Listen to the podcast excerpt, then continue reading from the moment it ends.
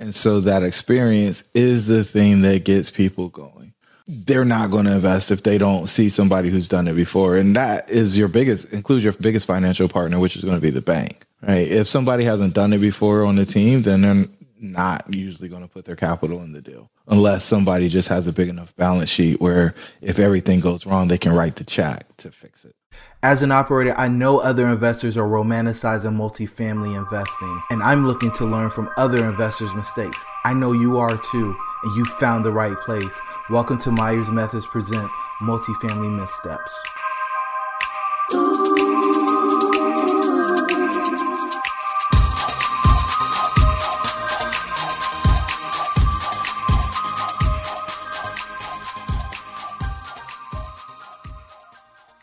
Hey, everybody, and welcome to Myers Methods Presents Multifamily Missteps. I'm your host, Jerome, and I've got the pleasure of having another multifamily kickstart session. And today, our honored guest is Marcus Phillips. Marcus, how are things in your part of the world? Man, things are great, Jerome. Things are amazing. Things are amazing. Yeah, I'm here in the beautiful Pacific Northwest right now, uh, visiting my partner. And man, there's nothing, there's nothing like the Pacific Northwest in the summertime out in Seattle right now. Man, so yeah. Marcus hit me on LinkedIn. He's like, "Man, I got questions for you." I said, uh, "I might have answers, but we got to record it so other people can learn from it." So, Marcus, give the listeners a little bit about your background. So, I have a military background. Went to school at the military academy up in West Point and did my four years there, and then active duty military for my next five years, transitioning out right now. Um, over that time period, got into residential, so small multifamily, fourplexes, duplexes, and have been doing that with my partners for the past three years. Really got into like, man, I, I love real estate, but the question became, how do I scale faster? Uh, so that's what we've been doing over the last eight months is doing our deep dive into commercial, larger multifamily real estate. And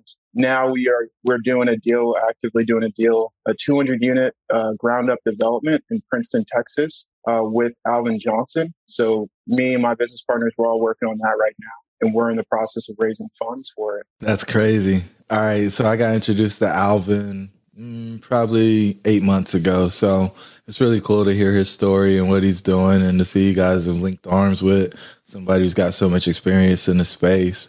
And so Thank you for your service, man. You know, my one of my best friends, Greg Washington, went to West Point, and he's on this crazy journey right now. He's walking from Mississippi up to West Point. I and, saw that. Yeah, I saw yeah. that. Yeah. So you know, definitely a small world, and you know, if you want to connect with another West Point, I can put certainly put you in contact with them. But yeah, so let's talk about it. I mean, you want to talk about raising money, or how do you want to proceed? Yes, yes. So that's where we're at right now. I kind of just wanted to ask you some some best practices, and I, I, guess I'll give you the background of what we're working on right now. Uh, we've kind of talked with a couple of different. Obviously, we've you know started to tap into that West Point network. My one business partner, Kim, she is um, the head of compensation at Netflix, so she's kind of tapped into her Silicon Valley network. We've kind of been tapping into our you know grad network and also looking at crowdfunding as well from a, a couple of different platforms. But no, I, I think my my overall question is just like from your experience, you know, best practice. You know, I guess the other part of it is right now we're scheduling events periodically throughout the uh, duration of our raise. But you know, just best practices that you've seen or you've done when you're raising capital. Yeah. So, kind of as a general rule, we don't raise capital. We bring partners into deals and okay. partners fund the deal. So, we don't usually do much with limited partners. And mainly because raising money is a different skill set than operating. And so we decided that we just wanted to really focus on being great operators. Now, with that said, I mean, real estate is a capital intensive business, right? So yeah. you're going to need to have access to folks with net worth and liquidity. And so you should be continually and constantly building that network so that when a deal presents itself, you can reach out to people who have capacity. Yes. Now, you know, having an experienced operator, I think is really step one. And what I typically tell people who are getting into the space is you want to go you want to go find a deal, take it to an experienced operator, and then usually that experienced operator will be the person that is able to do the raise through their traditional network. There's a very different type of investor that wants to do new development in a multifamily or commercial deal than somebody who's typically involved in syndication.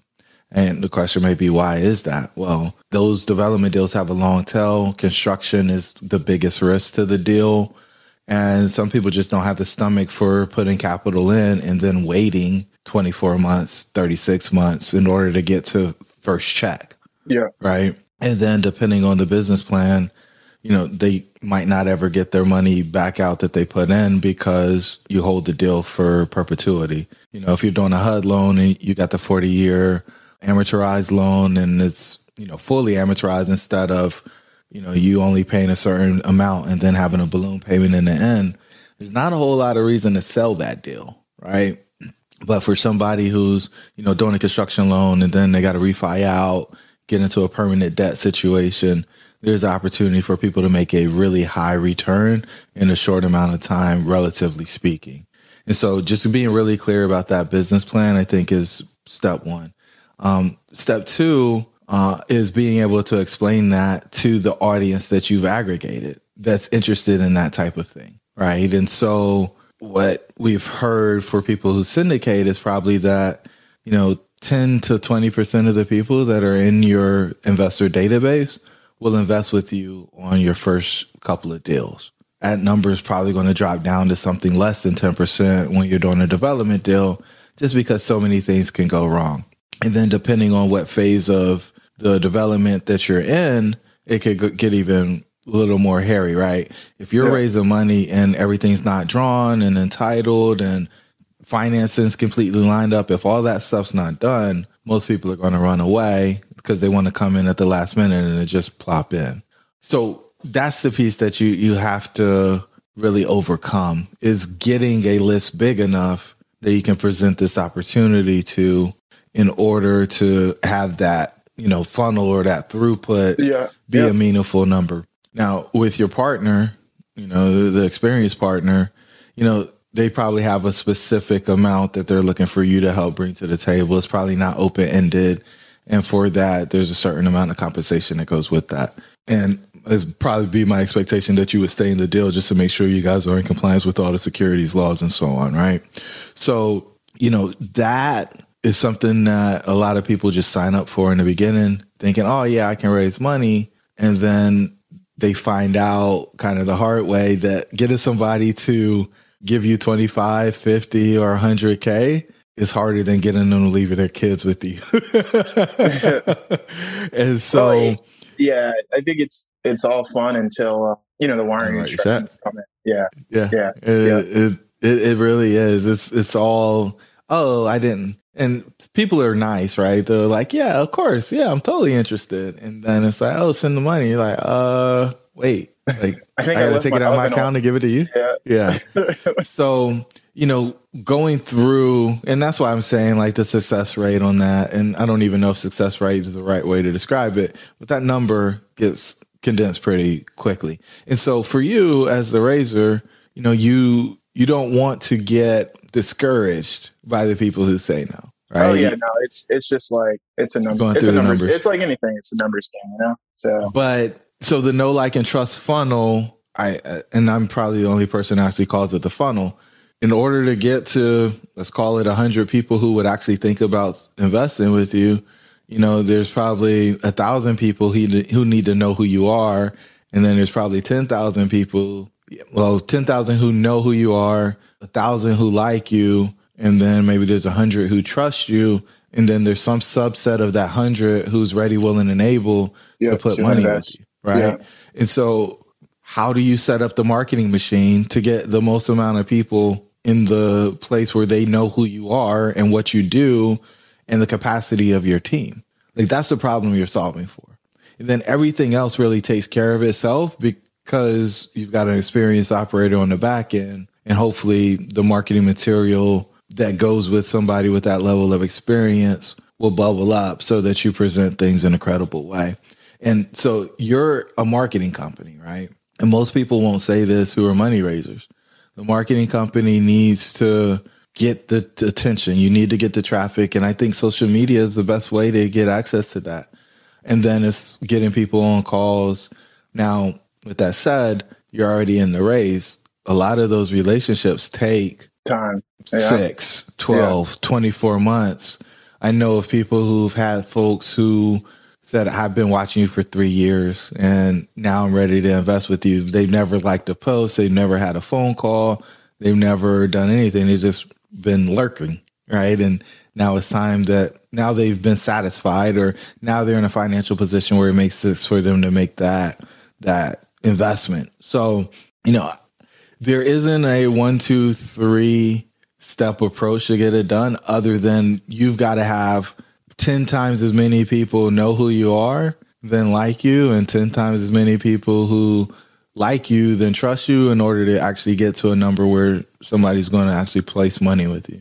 Yeah, no, I like what you said there as far as being a marketing company. Because, you know, just like you say, everything is a funnel and everything is in numbers. Or I don't want to make, make it seem like that, but at the end of the day, like getting investors in, it's, you know, you're going to have some who, you know, something comes up or maybe they're not interested in this particular deal, kind of how you were going over the numbers before. But I really like what you said as far as it, you know, you're a marketing company and, and building that relationship. So I think that's one of my big takeaways getting into commercial is that, you know, it's more business focused. It's more marketing, sales are more important than like on the residential side of the house. It's just like, oh yeah, like let's buy this house and flip it. And it's as easy as that. You know, it's it's that simple. But I think once you start going bigger, you, you realize this is extremely business focused. Well, which is, is eh, awesome. To that point, right? Yeah. So a house is more of a widget, right? We're gonna buy this thing for this price. We're gonna do something to it and we're going to sell it for more. Or in some cases, we're not going to do anything to it. We're going to sell it for more. For the apartment or the development, there's a business plan that has to be implemented in order for this thing to be worth more money than when you bought it. And so that experience is the thing that gets people going.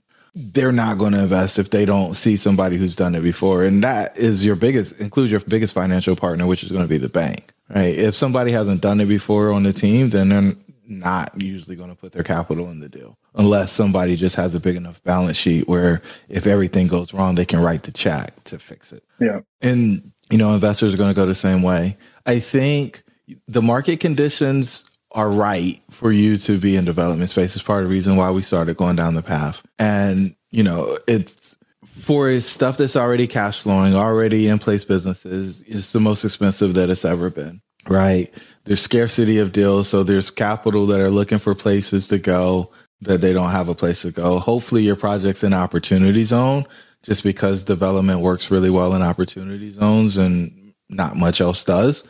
And so if you can go down the list of all the reasons why this deal makes sense, right? There's not enough supply. There's not whatever, whatever. And the th- I guess the other thing that I learned in going through the process that we're on is like get your third party reports, right? Get your market study, get yeah. your appraisal. And now this is not you saying, hey, this is a great deal. This is somebody who's third party who created a report based on everything that's happening in an environment and said, no, this makes a ton of sense. And being able to share that with people who are considering it gives them data points that you as a you know operator or capital raiser or however you want to phrase it wouldn't actually have. No, I love these that. folks are actually experts in understanding these conditions.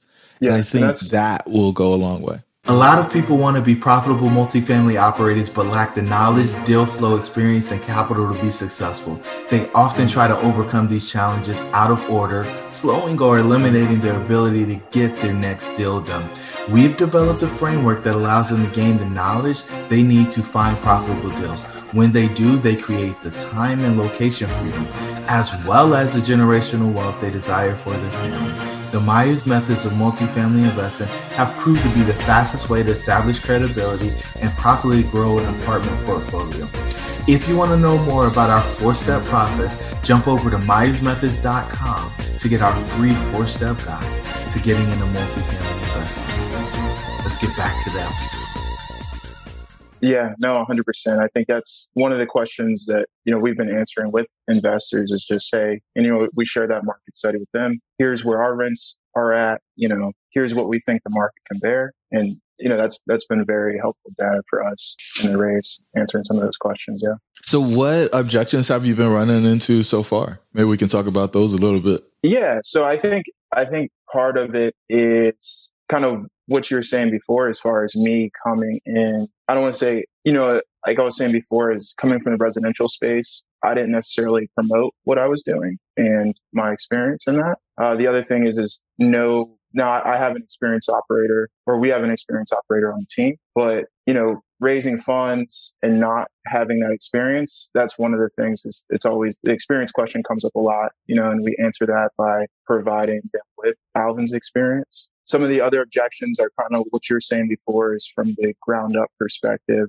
uh, you know, the risk involved. And that's something that we actually just bring to the front of the table, you know, when we start the conversation is like, hey, here's what we have going on. Here's what we, we, we are going to do. But here's the risk associated. So it's not necessarily like something that's lingering in the back of their head with the construction costs, with timelines, with the risk involved with ground up construction. The only other thing that I think would come up or start coming up is just construction costs. How do you know what it's going to cost to build it? Yeah. Right. Because with the price of lumber and a bunch of other stuff, we've seen in some cases stuff jump 30 or 40% in costs per unit. And so that's again the construction's part of the risk, right? Making sure you stay on budget and on schedule. So, you know, if people all have the same questions, it, there may be a real opportunity for you guys to do a webinar, record it, and answer all those FAQs, right? And then have that as part of your follow up material that you send to people after you talk to them about the actual opportunity. And then that just gives you another level of it's another touch point, but another level of I'll call it professionalism. I don't know what this actually is, but just that extra boost on, hey, these folks already anticipated, they're prepared, and they've actually got something that's polished and already done for us. I love that. Yeah. Most people are not going to make a twenty-five to one hundred and fifty thousand dollar decision in a conversation or three. It's probably seven to ten, right? And so, what what do you have to follow up with them? What email sequences are you doing? How are you telling them about the progression of the project? Like, what are you actually doing? That's where the follow up happens. And is there a real process to, you know, either get them in the boat or out the boat so you can move on to the next person versus just kind of being sporadic and not knowing where a person is or just kind of hoping that if you wait long enough that something good will happen? Yeah, no, that's I love that point. That's something that the team is, you know, working. That's one of our big touch points is in the follow up and then, you know, filtering out.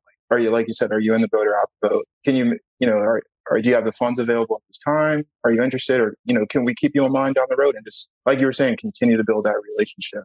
Yeah. And unfortunately, I've seen some investors take the approach that, no, I'm never going to invest with somebody on their first deal that they pitch to me right? It doesn't matter what it is, it doesn't matter how good it is. I'm not going to invest and I'll wait so until I can see the financial performance of that deal that they pitched to me and see if they were on target. And so if you encounter that situation, then you know you can move pretty expeditiously to the next person. But just know that some people just take that approach because they want um, more of a proof or track record once the person enters their orbit.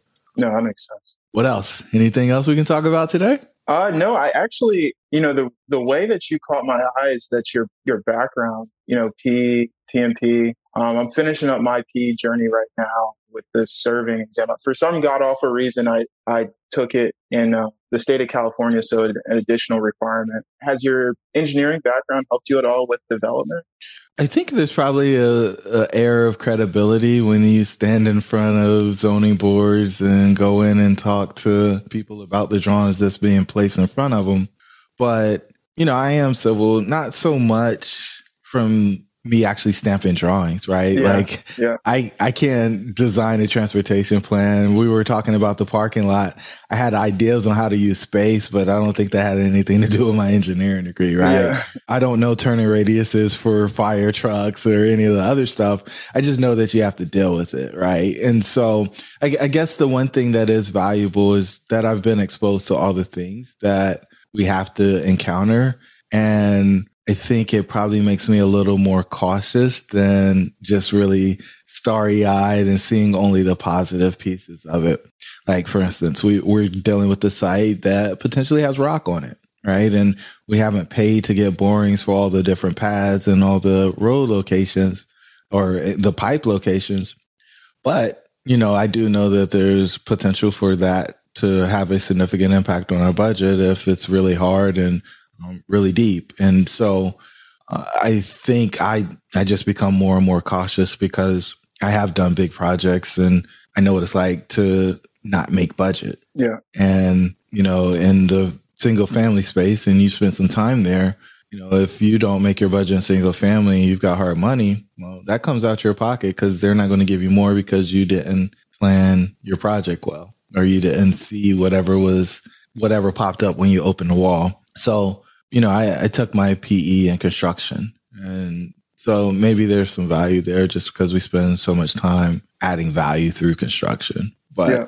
when I think about what I, I did on my uh, fundamentals of engineering exam, I can nah, yeah, yeah. say very clearly that I don't use that at all.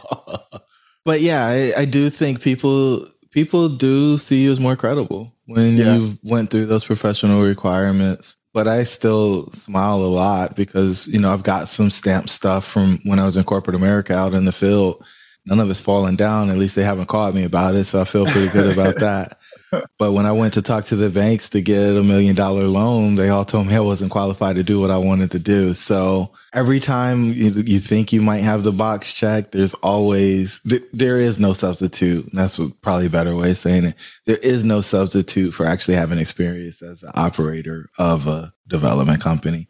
And, you know, there's so few resident or real estate development programs in the country that you know, the only way that you really learn how to do it is by time in the seat. Yeah. And yeah, you got to pay your dues. You got to pay, gotta your dues, pay your dues. Yeah. Completely understand, especially when you're, you know, working with other people and you got investment dollars on the line. For sure. Well, Marcus, uh, any other questions? Because if not, we'll wrap it up, man. No, thank you so much for your time, Jerome. I appreciate it. For sure, man. So, guys, you heard it here. Marcus is getting in development. You want to put some money in the deal, new construction, 200 units. Texas? Texas, yep, Princeton, Texas. Texas. Hopefully, he's doing a 506c, so we didn't it blow is. this thing out the no, water. Yeah, no, he can is. go talk about it everywhere with the accredited investors, baby. So get in touch with Marcus. So all this stuff will be linked up. It's New York Capital, right? New York Capital. That's correct. With, yeah. And we're doing with Hope Housing Foundation. Nice, nice, nice. So, guys, get in contact with them. Hopefully, we can push some traffic his way. And until the next time, if Pack's with you, we'll talk soon. You made it to this juncture, so you really love what we shared on this episode of Myers Methods Presents Multifamily Missteps. Do us a favor, give us a five star rating, give us a review, and share this with somebody who's interested in multifamily investing. Until the next time, the pack is with you.